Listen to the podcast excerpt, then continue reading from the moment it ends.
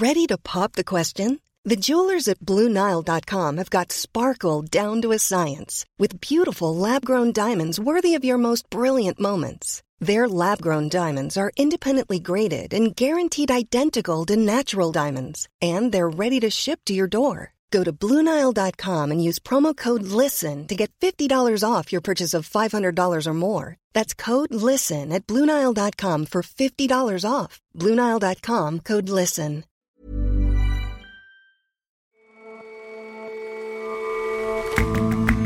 Hello and welcome to The Intelligence from The Economist. In London, I'm John Fasman. Every weekday, we provide a fresh perspective on the events shaping your world. Germany and Poland are neighbors, trading partners, and vital strategic allies of Ukraine. But a Polish official recently accused Germany of trying to turn his country into a vassal state. The latest dust up in an increasingly fractious relationship. And the United States Army is missing its recruitment targets, in part because so many potential soldiers are overweight. But a new program aims to slim them down. It's proving popular and appears pretty successful.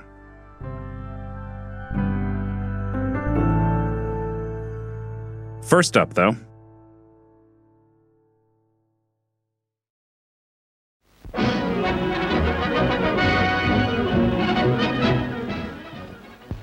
I've been asked to tell you just a little about this new plan for better health.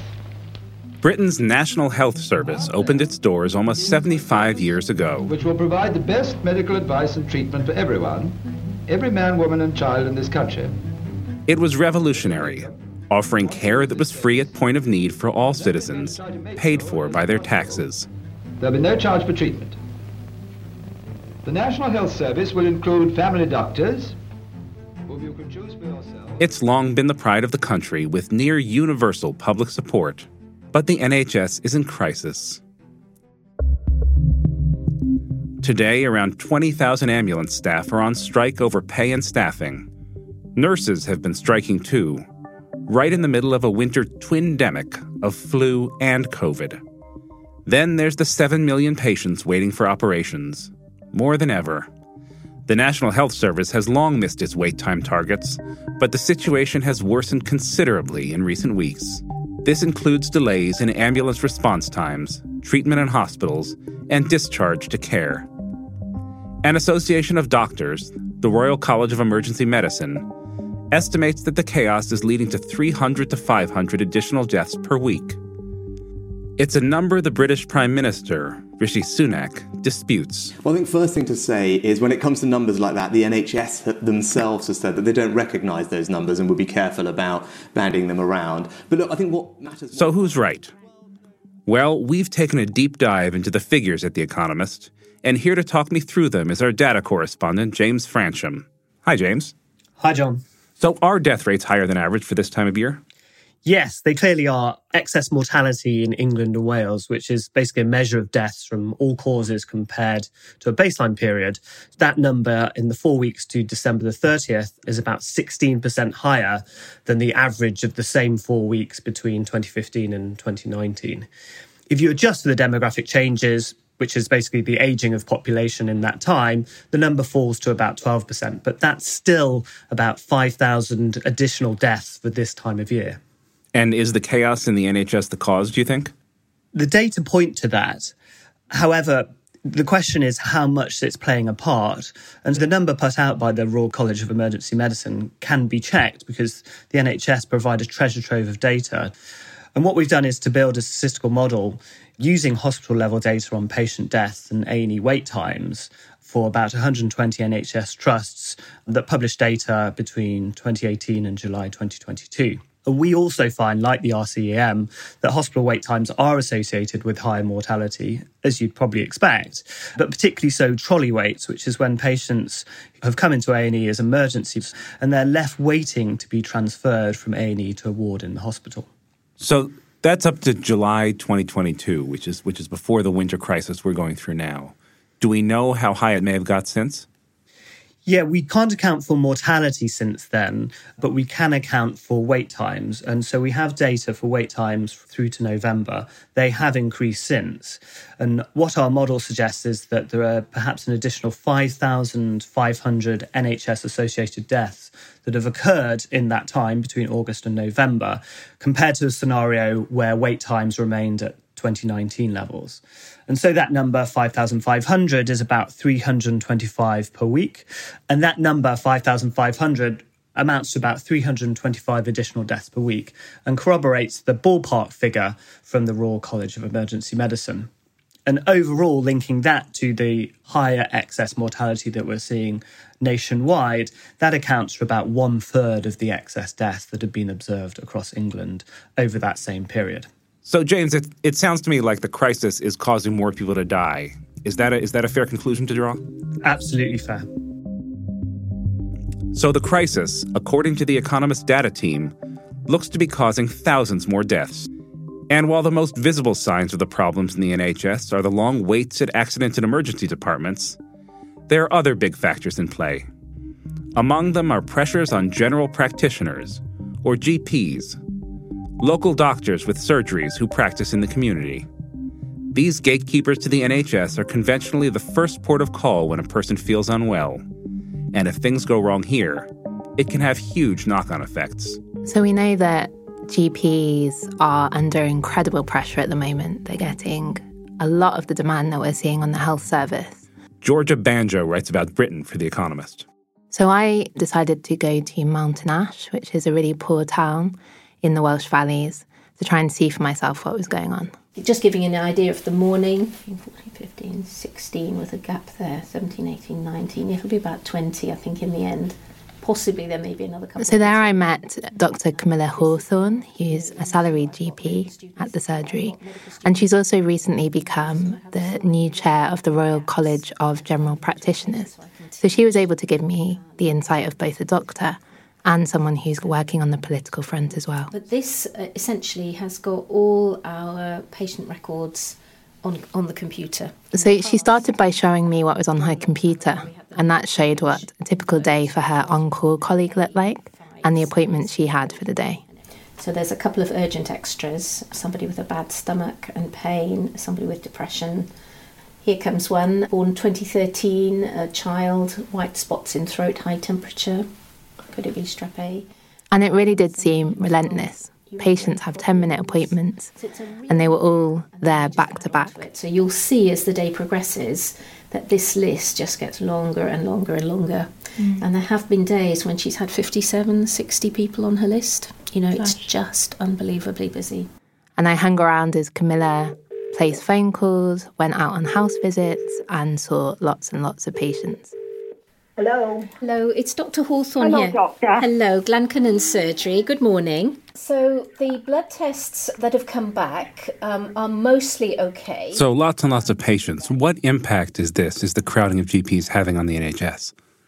So, we know that general practice is being overwhelmed by demand from other parts of the health service. But what we are also seeing at the same time is that when they're overwhelmed, they're turning millions of people away. And this means that those people have a choice to make. Do they stay at home and try and take care of things themselves, or do they try and seek other medical help? So there's a few polls which show that around one in five people who can't see their GP are turning up at accident and emergency departments. A few of them will be calling ambulances. And what this is doing is really further overwhelming emergency departments and hospitals at a time of real, real severe need. And then for those people who stay at home, for many of them that will be okay. But for those who have more serious conditions, if they're not treated, they'll get worse and worse, and eventually they're going to need more urgent treatment in the future. And what we're also seeing is that as it gets harder and harder to see your GP, satisfaction with them is falling. There's an annual survey which looks at satisfaction in the NHS, and satisfaction with GPs has plummeted from 68% in 2019 to 38% in 2021.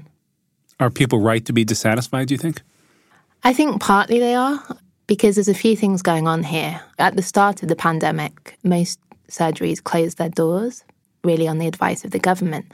But I think a lot of GPs now would admit that was a mistake. It gave the impression that they weren't available at a time of incredible need.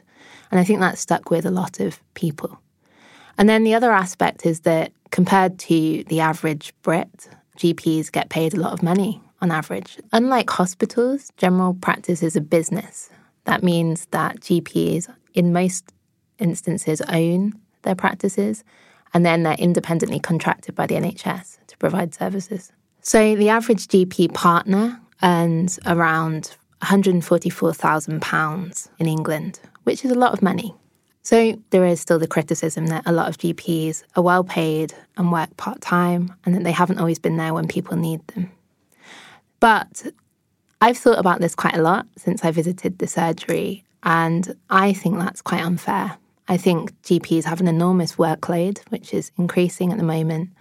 So they're facing these enormous stresses, they're still working very hard, and facing these increasingly large numbers of very frustrated patients. What sort of patient numbers are we are we talking about here? So I spoke with another doctor at the Mountain Ash surgery. His name is Dr. Ahmed. And he told me that on one afternoon in December, he had 42 appointments with patients. That's a lot higher than the British Medical Association's recommendation, which is of 25 patients per day for a safe workload. Well, imagine in, you know, on the day when we are seeing 60 patients, if we say, right, we're only going to see 25, yeah. everybody else go to A&E. Yeah, imagine. Then what will happen? The sheer stress of dealing with so many people who need his help really gets to Dr. Ahmed. Because you're dreading the number of patients you're going to be seeing and are you going to make a mistake? Are you going to miss something? Because if you have 60 patients and you give each patient 10 minutes, there's not enough time to see the number of patients, the yeah. queries, the prescriptions, the blood results is that enough time to do that? So, this sort of workload is not uncommon for GPs. I've heard various reports of doctors seeing 90 patients in a day, even 100.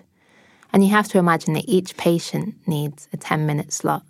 So, as a journalist, I can't even begin to imagine doing 90 interviews. I mean, it's really quite overwhelming.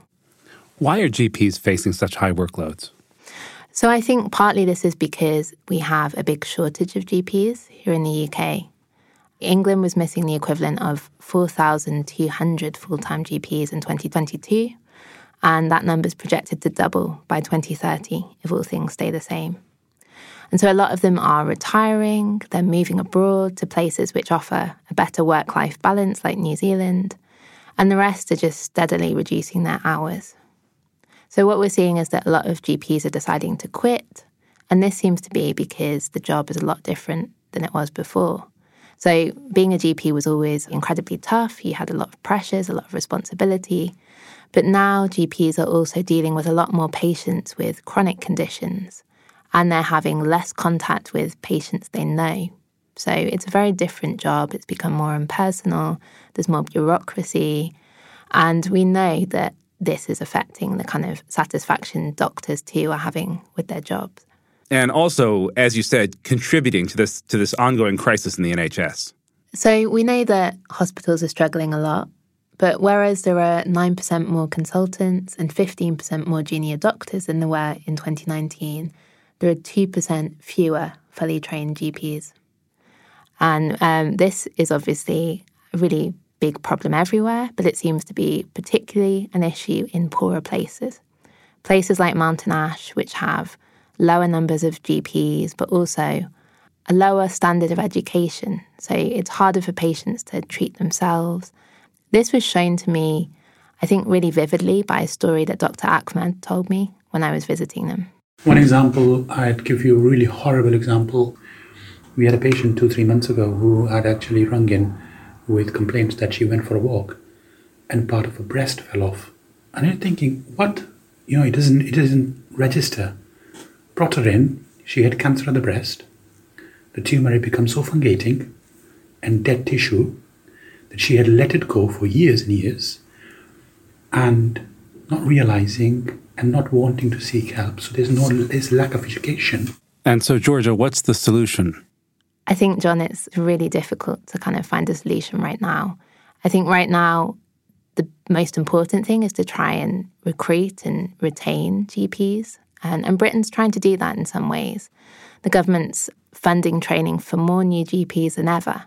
But at the same time, it seems to have dropped its commitment to have 6,000 new GPs by 2024. And that's, I think, because a lot of them are leaving. But I think it's really difficult in the long term because for the partner model to be sustainable, we need to have people willing to take on the responsibility to run practices.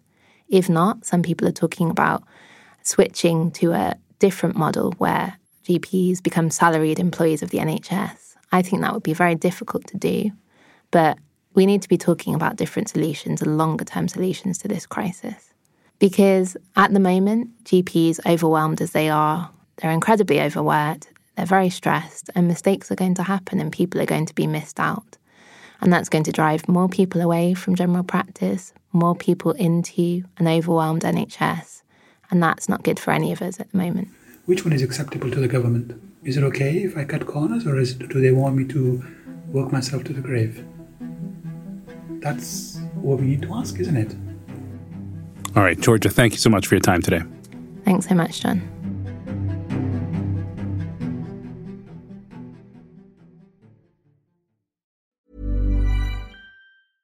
Ready to pop the question?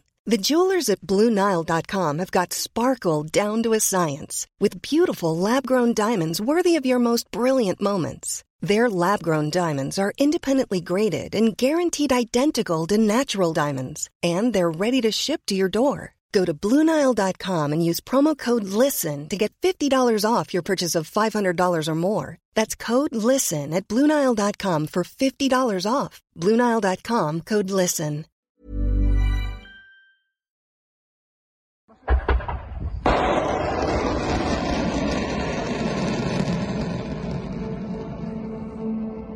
In November, when Ukraine was fending off a Russian missile strike, a stray Ukrainian defense rocket fell in neighboring Poland. Germany's leader, Olaf Scholz, was quick to offer Poland a sophisticated Patriot missile shield for its protection. Ich bin sehr froh, dass unser Vorschlag, den wir gemacht haben, dass wir mit äh, Patriots die polnische Sicherheit gewährleisten können und verbessern können, aufgegriffen worden ist. Sie wissen, es wird jetzt konkret erkundet, wie das äh, durchgeführt wird. Die beiden Verteidigungsministerien sind da sehr im. At first, the Polish government welcomed the offer, but then rejected it. Only after a week long delay did Poland allow the system to be deployed. Germany and Poland are among the most important members of the pro Ukraine Western Alliance.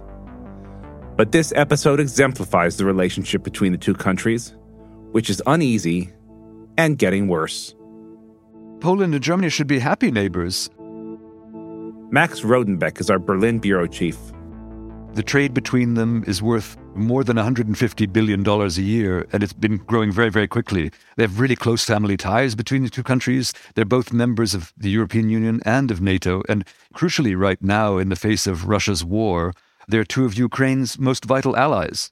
But unfortunately, there's a growing degree of ambivalence or even hostility in Poland towards Germany. Well, tell us about that animosity. How does it manifest itself? Well, for example, I mean, uh, you know, on the 3rd of January, we had a deputy foreign minister of Poland, Arkadiusz Mularczyk, who made some extraordinarily harsh comments about Germany. Uh, he called Germany disrespectful to Poland and unfriendly, and accused Germany of trying to turn Poland into a vassal state. He also called on the United Nations to intervene to support Poland's claim for reparations against Germany. These are reparations that date to World War II, but the ruling party in Poland, the Law and Justice Party, puts the sum at a colossal 1.3 trillion euros, which is about 20 years of German defense expenditure. And in October, Poland formally presented this demand to Berlin. And until now, the German response has been just no, basically. But the leader of the uh, ruling party in Poland, Jaroslaw Kaczynski, who's the kind of hard guy in the Polish regime, his rhetoric against Germany has been really harsh. He claimed that Germany's agenda is to turn the European Union into a Fourth Reich controlled by Germany. That was a statement he made more than a year ago. But even after the Russian invasion of Ukraine, when Poland and Germany have been acting as crucial war allies, uh, Mr. Kaczynski was still suggesting, this is in August, that Berlin is colluding with Moscow in order to enslave Poland. So there's lots of incendiary language there from Poland's leaders. But uh, on, on that point about war reparations, there's clearly a, a dark history between these two countries, right? Absolutely, yes. And no one disputes the monstrosity of Nazi war crimes in Poland. Poland was devastated. Six million of its citizens were killed during World War II. The country was ruined. Its capital city was razed to the ground. It's appalling. Poland says that it has never been properly compensated for any of this. And it also says that any of the deals made with Germany during the Cold War, when Poland was under the control of the, the Soviet Union, uh, don't count.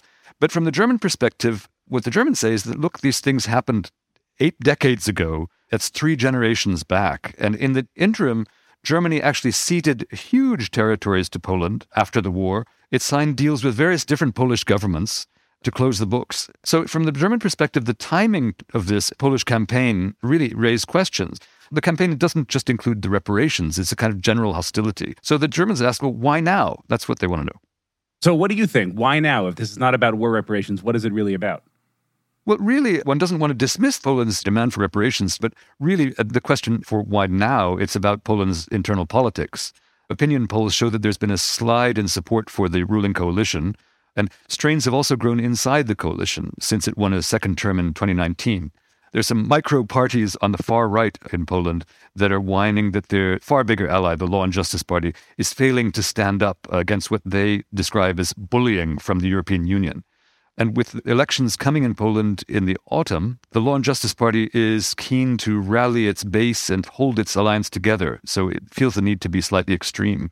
So, in this situation, is Germany entirely the innocent victim of Polish domestic politics, do you think?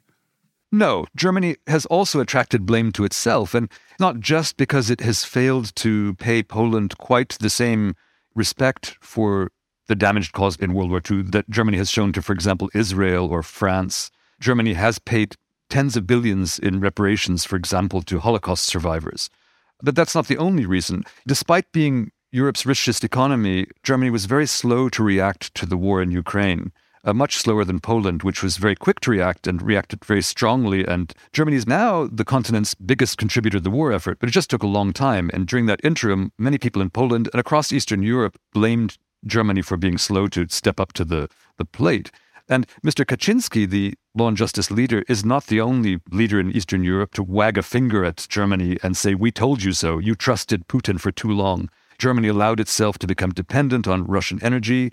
Its companies got deeply engaged in Russia. But many commentators now say that it's ironic that Mr. Kaczynski is flaunting this kind of moral superiority over Germany when actually Germany has admitted that it was wrong for years over Russia. And at present, Germany and Poland are probably closer together in policy than ever before. They've really converged because of the war. And the fact is that despite its heroic response to the war in Ukraine, it's actually Poland that's making trouble for the broader Western alliance right now. Tell us about that. What sort of trouble? Poland, because of its own history with Russia, Poles have been among Ukraine's most ardent supporters. So it's not a question of Polish support for Ukraine. It's a matter of sort of playing on the team, so to speak. You know, when Germany, for example, found that a lot of the weapons that it gives to Ukraine are breaking down, they get used so heavily on the war front that uh, they need constant repair uh, Germany asked Poland if it could set up a sort of repair yard in Poland, and Poland was very hesitant about this. In the end, the Germans had to turn to neighboring Slovakia, which is not as convenient, but it's okay. And uh, the Germans have set up this very important repair center there instead of Poland. And recently, in November, when a Ukrainian rocket fell in Poland and killed two farmers by mistake, the Germans responded by offering Patriot air defense missiles to Poland. And the Polish government first said yes. Then Mr. Kaczynski from Law and Justice intervened. He said that the Germans operating these Patriot air defense systems would be too scared to shoot at Russian aircraft. And this is of a kind of insult, actually.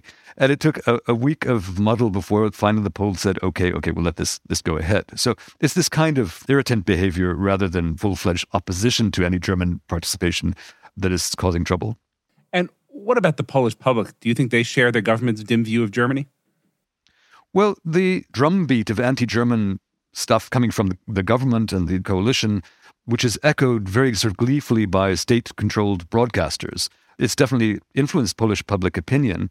There's an annual barometer of Polish sentiment done by a group of academic institutions that last year, for the first time, showed that more than half of Poles say that relations with Germany are not good. 35% of them describe relations with Germany as downright bad. That's the first time in more than 20 years.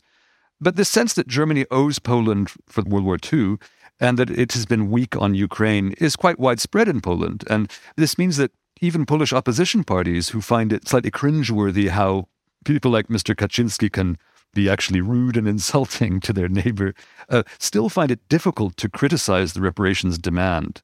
But you know, some people in, in, the Polish government have tried to repair things. For example, in December, Andrzej Duda, who's Poland's president, it's a rather titular role, and he doesn't have very many powers. And he's a former member of the ruling party who often acts as a good cop to soften the bluntness of Mr. Kaczynski. Mr. Duda, the president of Poland, paid a cordial visit to Berlin to his German counterpart, uh, Frank Walter Steinmeier. This was to kind of soothe things and make things look as if they're all on course. But it will take more than diplomatic niceties, which have been dismissed by Poland's deputy foreign minister, Arkadiusz Mularczyk, as fairy tales to fix the current mess. All right, Max, thanks very much for your time today. Thank you.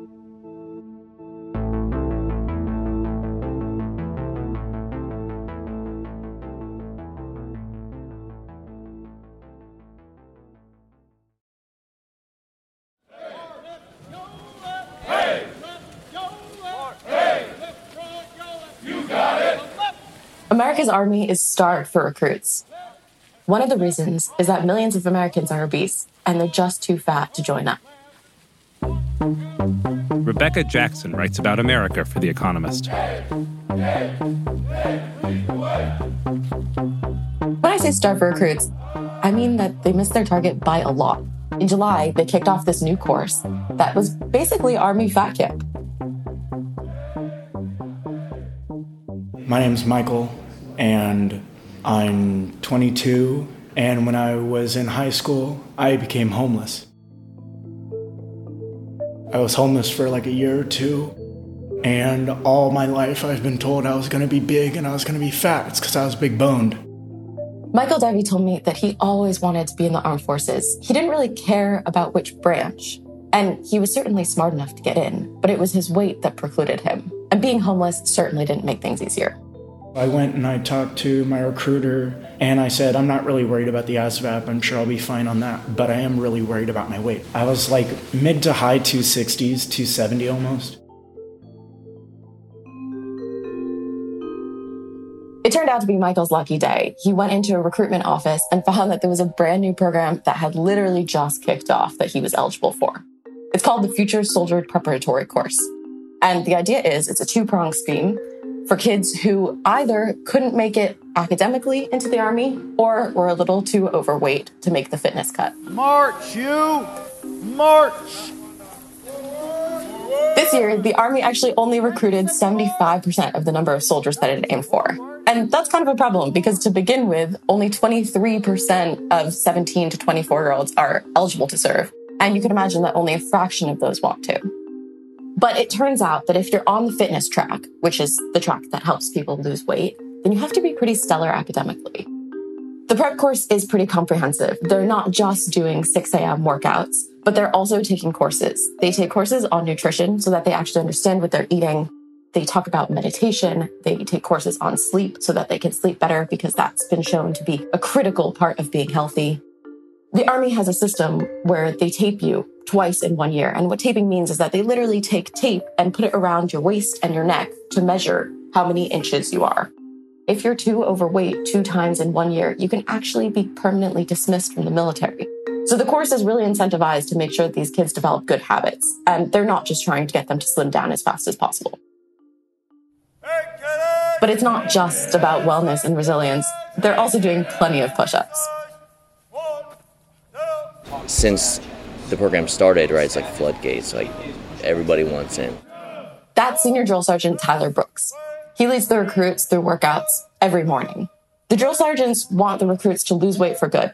They really try not to fat shame them in the process.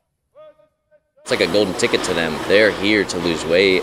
I haven't seen anybody, you know, walk around with their heads down. They're motivated. They keep their heads up. We're not here to destroy them, right? We're here to build them up, right? Lose that body weight and get them to basic training. So it's just when they get the tape every Thursday, when one of them doesn't tape out that day, you know, that's where you see a little bit of like maybe dragging their feet a little bit, like I didn't make it this week. Um, my battle buddy's gonna leave. You know, I have battle buddies that want to stay and help their battle buddies. You know, like, hey, can I stay in the program, help my battle buddy out, and then we'll leave together. Unfortunately, it's not the way it works.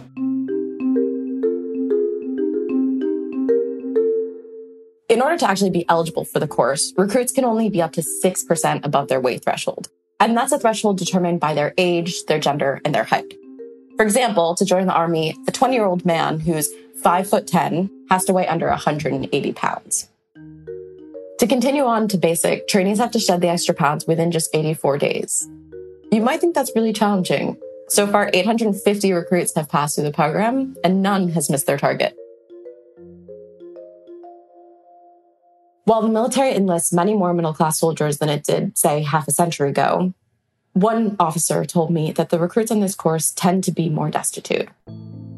Research has shown that children from poorer households tend to be heavier. And this program is kind of a glimpse into the old school American dream. Down and out teens are offered a chance at good benefits and a good career. And if they serve 20 years, they even get a lifetime pension. Michael, the recruit you heard from earlier, has good reason to join up. His father lives in a halfway house and can barely walk because he's so overweight. Michael hopes that one day he can put his father as a dependent on his military healthcare plan.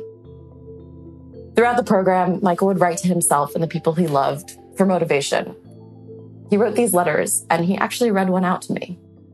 I don't know if I'll pass the Future Soldiers program, but I will still lead a much better and happier life because of this program. When I look at myself in the mirror for one of the first times in my life, I can finally and truly feel like I love and trust the person standing in the mirror.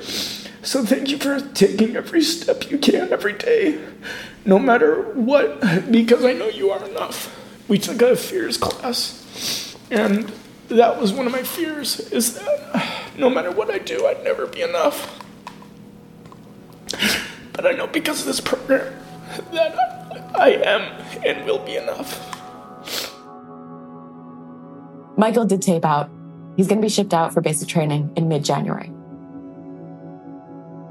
Though the Army is facing a recruiting crisis, the problem isn't exactly new. Americans have been fat for a long time, but in the last 60 years, the childhood obesity rate has actually quadrupled. And most states have gutted physical education in public schools. That means that many high schoolers aren't even required to take a PE class. And the pandemic, where everyone kind of ended up slumping on their couch, only made things worse. The Army plans to expand this course. They hope to get in more overweight recruits and whip them into shape for basic training. In fact, they kind of need to. Because as more Americans become obese, the chasm between what the Army needs and what Americans can supply is only widening.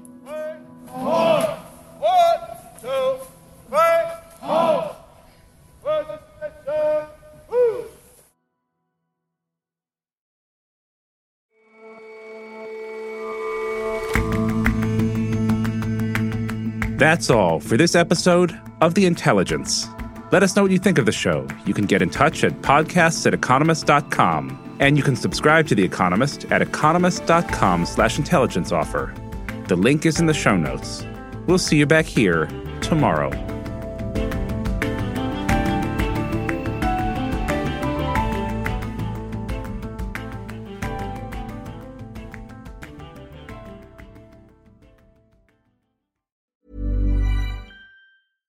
Hi, this is Janice Torres from Yo Quiero Dinero. If you own or operate a business, whether it's a local operation or a global corporation, partnering with Bank of America could be your smartest move. By teaming with Bank of America, you'll enjoy exclusive digital tools, award winning insights, and business solutions so powerful you'll make every move matter.